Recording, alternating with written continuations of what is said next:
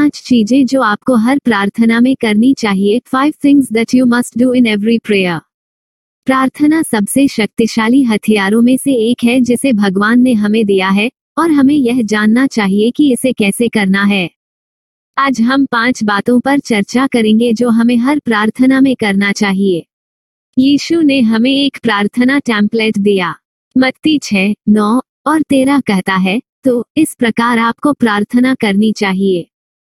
स्वर्ग में हमारे पिताजी पवित्र तुम्हारा नाम हो तेरा राज्य आ गया तुम्हारा कार्य हो जाएगा पृथ्वी पर जैसे यह स्वर्ग में है। आज हमें दो जून की रोटी प्रदान करो और हमें हमारे कर्ज माफ़ कर दो जैसा कि हमने अपने कर्जदारों को भी माफ़ कर दिया है। और हमें प्रलोभन में न ले जाएँ, लेकिन हमें बुराई से बचाएँ। नंबर एक जानिए आप किससे बात कर रहे हैं। चिट्ठी की तरह आपको अपनी प्रार्थनाओं का उत्तर देना चाहिए सही पते पर जाएँ। यीशु के साथ शुरू होता है हमारे पिता जो स्वर्ग में हैं, वो एक विशेष व्यक्ति पर ध्यान केंद्रित करता है उसका स्वर्गीय पिता जिसके साथ वह व्यक्तिगत संबंध है।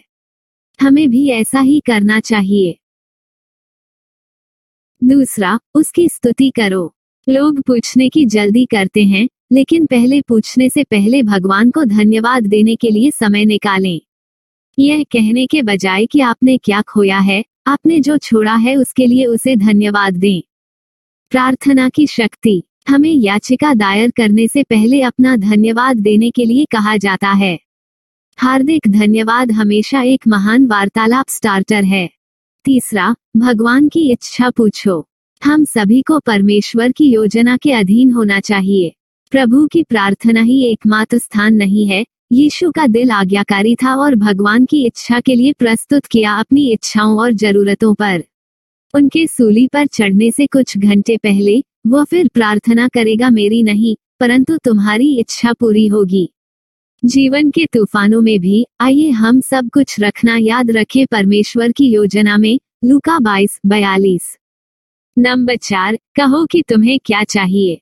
हम सभी की ज़रूरत है, लेकिन हम अक्सर भगवान को परेशान करने से डरते हैं छोटी छोटी चीज़ों के साथ जो हमें चाहिए। हमें लगता है कि भगवान को इसकी परवाह नहीं करनी चाहिए और कभी कभी बड़ी समस्याएँ उत्पन्न हो जाती हैं। हम हर संभव कोशिश करते हैं हमारे सामने समस्याओं को हल करने के लिए प्रार्थना करने के बारे में भी सोचो। इन जरूरतों के बारे में प्रभु से बात करें।